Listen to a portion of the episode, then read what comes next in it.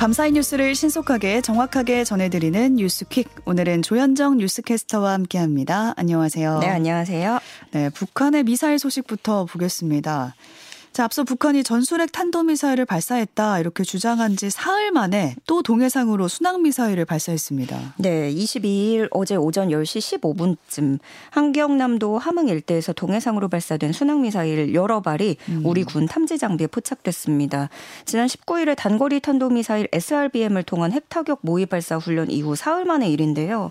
어, 미사일들은 최소 1000km 이상을 비행한 것으로 알려졌고 이 발사체는 비행 거리가 2,000km 에 달하는 장거리 전략 순항 미사일일 가능성이 있습니다. 음. 어, 북한이 2021년께부터 장거리 순항 미사일을 시험 발사하면서 비행 거리를 점점 늘려가고 있고 네. 또 잠수함과 저수지 등 미사일 원점 타격에 어려운 곳을 골라서 바꿔가면서 도발을 이어가고 있는데요. 음.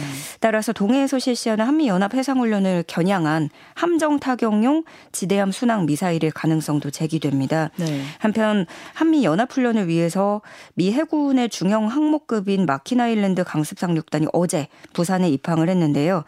어, 그러니까 미 해군 함정이 집결하는 시점과 맞물려서 미사일을 발사한 음. 거죠. 네.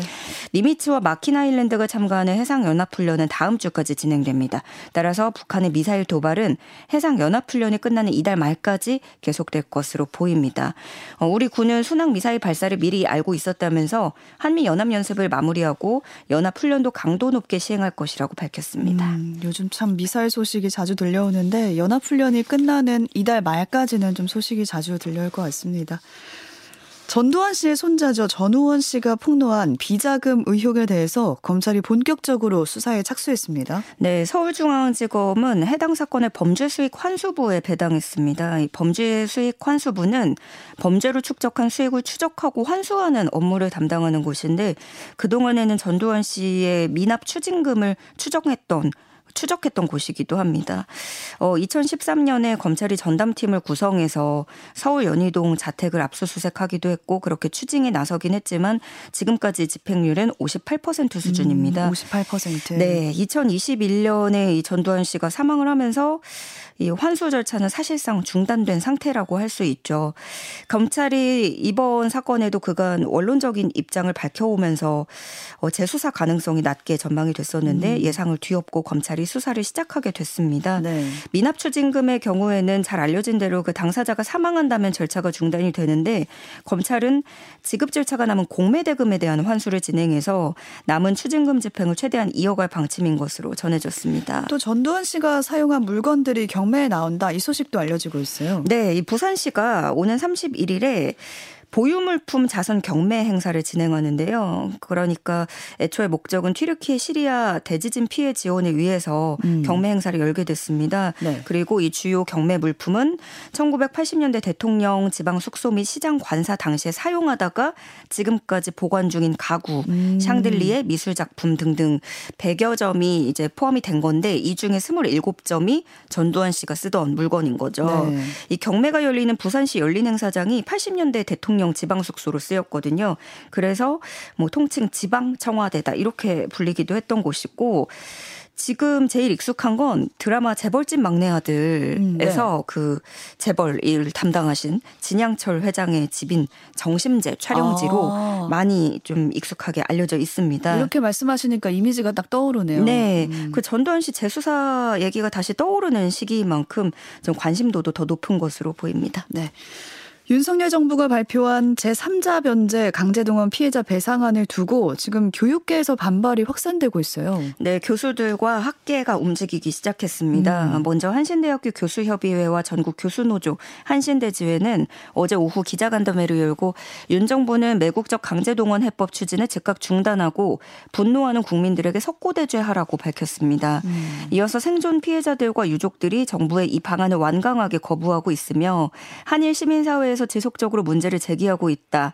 이 방안은 결코 문제의 해법이 아니며 새로운 문제와 갈등의 시작일 뿐이다라고 주장했습니다. 어, 또 고려대학교 교수 73명과 전국 교직원 노동조합 경기지부도 성명을 내고 윤 대통령을 향한 비판을 쏟아냈습니다. 이들은 윤 대통령은 다른 날도 아니고 3일절에 우리가 잘못해서 식민 지배를 받았다는 연설로 전 국민의 대상으로 2차 가해를 저질렀다. 피해자는 열등하다는 윤석열 정권의 식민 사과는 침략, 침략 자 일본 제국주의와 다르지 않다라고 음. 주장했습니다. 앞서 14일과 17일에는 서울대 동국대 교수들이 철회 촉구 성명을 냈고 또 역사 관련 학회 53곳도 규탄 성명을 내면서 학계에서 비판의 목소리가 이어지고 있는 모습입니다. 네, 후폭풍이 좀 거세게 일고 있습니다. 달력을 보니까 벌써 4월이 코앞이더라고요. 그러니까 날도 지금 따뜻해지면서 봄 기운이 물씬 나고 있는데 이제 이맘때쯤이 되면은 제주에서는 4.3 추념일을 앞두고 있는 상황이거든요. 네. 근데 이런 상황에서 사삼을 두고 공산 폭동이라고 주장하는 현수막이 또 내걸렸어요. 네, 이 제주시청을 비롯한 제주도 내 주요 거리 곳곳에 내걸린 현수막들인데요. 내용은 이렇습니다. 제주 사삼 사건은 대한민국 건국을 반대하여 김일성과 남로당이 일으킨 공산 폭동이다. 음. 이런 문구인데요. 우리공화당과 자유당, 자유민주당 등 보수정당에서 내건 현수막입니다. 제주도 전역 80곳에 게시된 음. 것으로 파악이 됐고요. 이들 단체는 현수막을 내건 이유에 대해서 국민의힘 태영호 의원이 4.3 사건이 김일성 지시에 의해 촉발됐다고 말한 이후에 더불어민주당이 4.3은 대한민국의 역사다라는 현수막을 게시했고 본인들은 이에 대응하는 차원에서 현수막을 내건 것이다. 음. 라고 이야기하고 있습니다. 근데 이렇게 정당에서 내건 현수막은 함부로 철거도 안 된다고 하더라고요. 네. 그 오. 관련한 규정이 좀 바뀌면서 음. 또 다른 그 별다른 신고도 없이 간략하게 좀 절차를 생략하고 달 수 있어서 음. 요즘에 그게 문제가 되고 있는데요.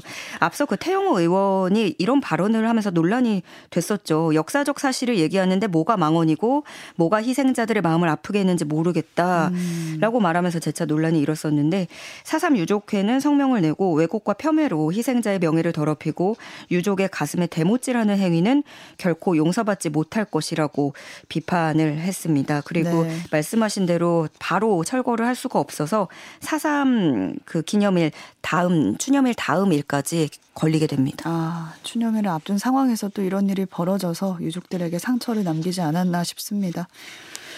어제 또 많은 관심이 모아진 소식이 있었는데요. 전국의 공동주택 공시 가격이 지난해보다 18% 넘게 떨어졌다 이 뉴스였어요. 네. 이 포인트가 지금 역대 가장 큰 폭의 하락이라고요.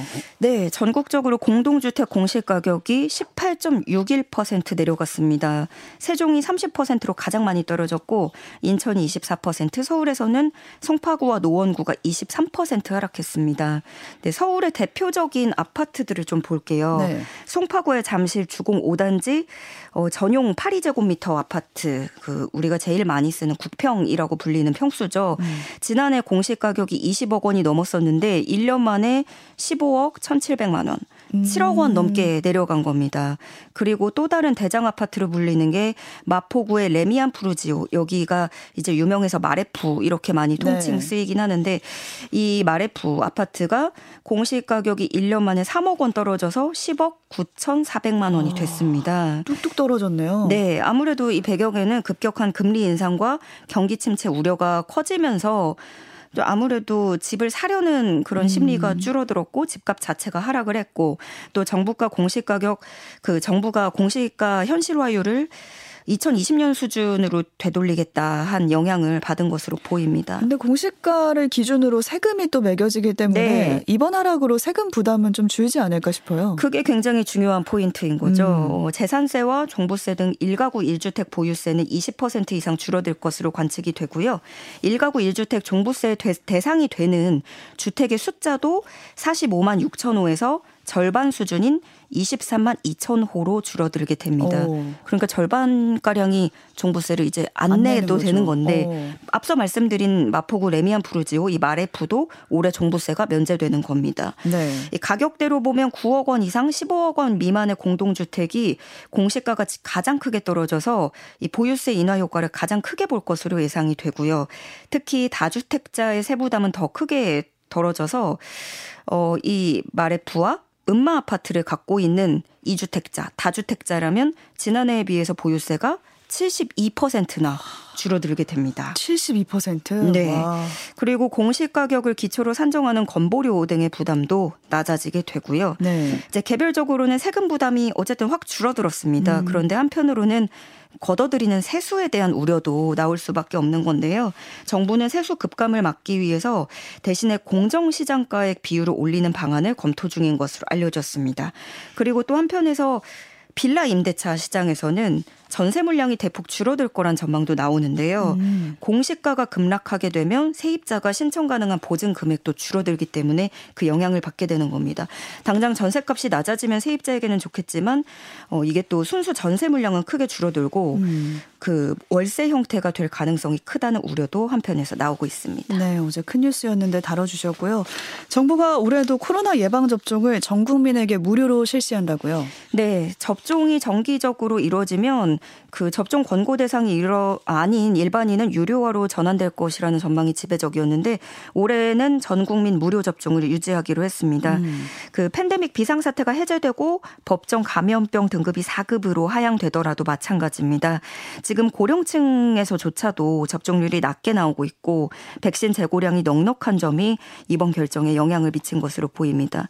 특히 독감과 달리 코로나는 뚜렷한 계절성을 띠지 않는데 올해 이 10월 전까지 고위험군을 보호하기 위해서는 접종을 독려할 필요성이 있다는 게 전문가들의 입장입니다. 네. 신도 성폭행 혐의 등으로 구속된 기독교 복음 선교의 총재죠 정명석이 자신의 변호사들을 하루에 1.7번 꼴로 접견했다 이렇게 알려지고 있어요.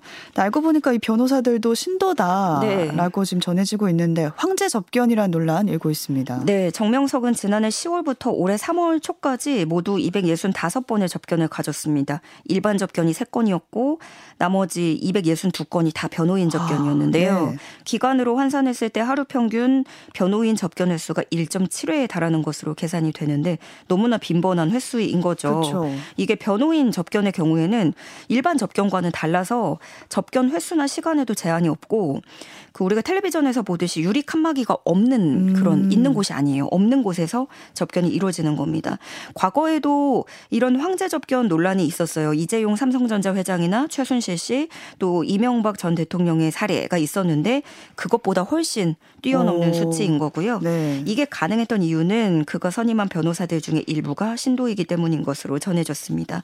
그래서 변호인 접견 시간을 악용하는 건 아닌지 음. 조사를 비롯해서 방지 대책을 마련할 필요가 있다는 목소리가 나오고 있습니다. 네. 호주에서는 또 한 남성이 20대 한국 여성들만 골라서 수면제를 먹이고 성폭행한 뒤에 불법 촬영까지 한 사실 뒤늦게 알려지고 있습니다. 네, 인도계 호주인 발레시 단카르입니다. 어, 2018년 1월부터 10월까지 20대 중반의 한국 여성 5명을 자신의 집으로 유인해서 성폭행하고 불법 촬영한 혐의를 받고 있습니다. 음. 호주 검찰에 따르면 단카르는 처음부터 한국 여성을 범행 표적으로 삼았다고 하는데요. 구인 사이트에다가 한국어에서 영어로 번역해 줄 사람을 구한다라는 공고를 음. 올리고 면접 보자라고 해서 피해자를 자신의 아파트나 뭐 인근 호텔 바 이런 데로 유인을 한 거죠. 그리고 음료에 수면제를 타서 의식을 잃게 한 뒤에 성폭행을 아. 한 건데 그 과정을 또 휴대폰과 시계에 감춰둔 소형 카메라로 불법 촬영하기도 했습니다. 이게 어떻게 알려지게 된 건가요? 2018년 10월에 다섯 번째 피해자가 신고를 하게 됩니다. 당시 단카르가 이 피해자 A 씨를 어, 집에서 시드니 오페라 하우스의 전망을 볼 수 있다면서 아. 자신의 집으로 데려간 뒤에 수면제를 탄 와인을 먹인 건데요. 그 당시에 어지러움을 느꼈던 A 씨가 화장실로 향한 뒤에 지인에게 문자를 보냅니다. 음. 취한 것 같은데 술에 취한 느낌과는 다르다. 음. 나 자신이 걱정이 된다. 어, 이 사람이 계속 나에게 신체 접촉을 하려고 한다. 라는 문자를까지 보내고 의식을 잃었습니다. 네. 이후에 성폭행을 당하던 중에 극적으로 정신을 되찾고 곧바로 경찰에 신고를 한 거죠. 음. 경찰은 이 노트북에서 한국 여성이 찍힌 47개 영상을 발견했고 영상 속의 여성들은 몸을 제대로 가누지 못하는 모습이었던 것으로 전해졌습니다. 네, 정말 경찰 수사가 지금 진행되고 있으니까요. 더 나오는 대로 전해드리도록 하겠습니다. 중국의 수도 베이징에는 최악의 황사가 다시 찾아왔습니다. 이 황사가 오늘 우리나라에도 유입된다라고 알려졌는데 마스크 꼭 써야겠네요. 네, 지금 중국은요 현재 그 황사 때문에 마스크는 기본이고 고글까지도 심상치 않게 등장하고 있는 모습입니다. 거의 눈 빼고는 다 가렸더라고요. 네, 네. 그 베이징시 환경보호 관측센터에 따르면 어제 오전 기준으로 베이징 전역의 공기질 지수는 최악의 상태인 6급 엄중 오염을 기록했습니다. 음. 그런데 이게 표시할 수 있는 상태가 사실상 여기까지예요. 표시할 게 없어서 엄중 위험이네요. 네. 네. 음. 그 6단계 500마이크로그램 세제곱미터를 넘어서 훌쩍 넘어서 사실상 오염도를 그 표시할 방법조차 없는 상황인 거죠. 네. 이달 들어 벌써 세 번째 상황인 거고요. 주요 오염원은 그 미세먼지, 음. 고비 사막과 내몽골 고원의 그 고원에서 또 만주 쪽에서도 황사가 발원을 하면서 미세먼지 농도가 급격히 높아지기 시작했고요. 베이징 시민들은 마스크를 껴도 흙먼지가 입으로 들어와서 어. 씹힐 지경이라고 호소를 하고 있어요. 흙먼지가 씹힌다? 네. 와. 근데 그 네. 무시무시한 황사가 문제는 오늘 북서풍을 타고 우리나라에도 상륙을 한다는 점입니다. 국립환경과학원은 황사 영향으로 오늘 서해안을 중심으로 미세먼지 농도가 높을 것으로 예측된다고 밝혔습니다. 네. 호흡기가 약하신 분들은 특히 마스크 챙기시고 외출하고 와서는 샤워 깨끗이 하셔야겠습니다. 조현정 캐스터와 함께했습니다. 고맙습니다. 네, 고맙습니다.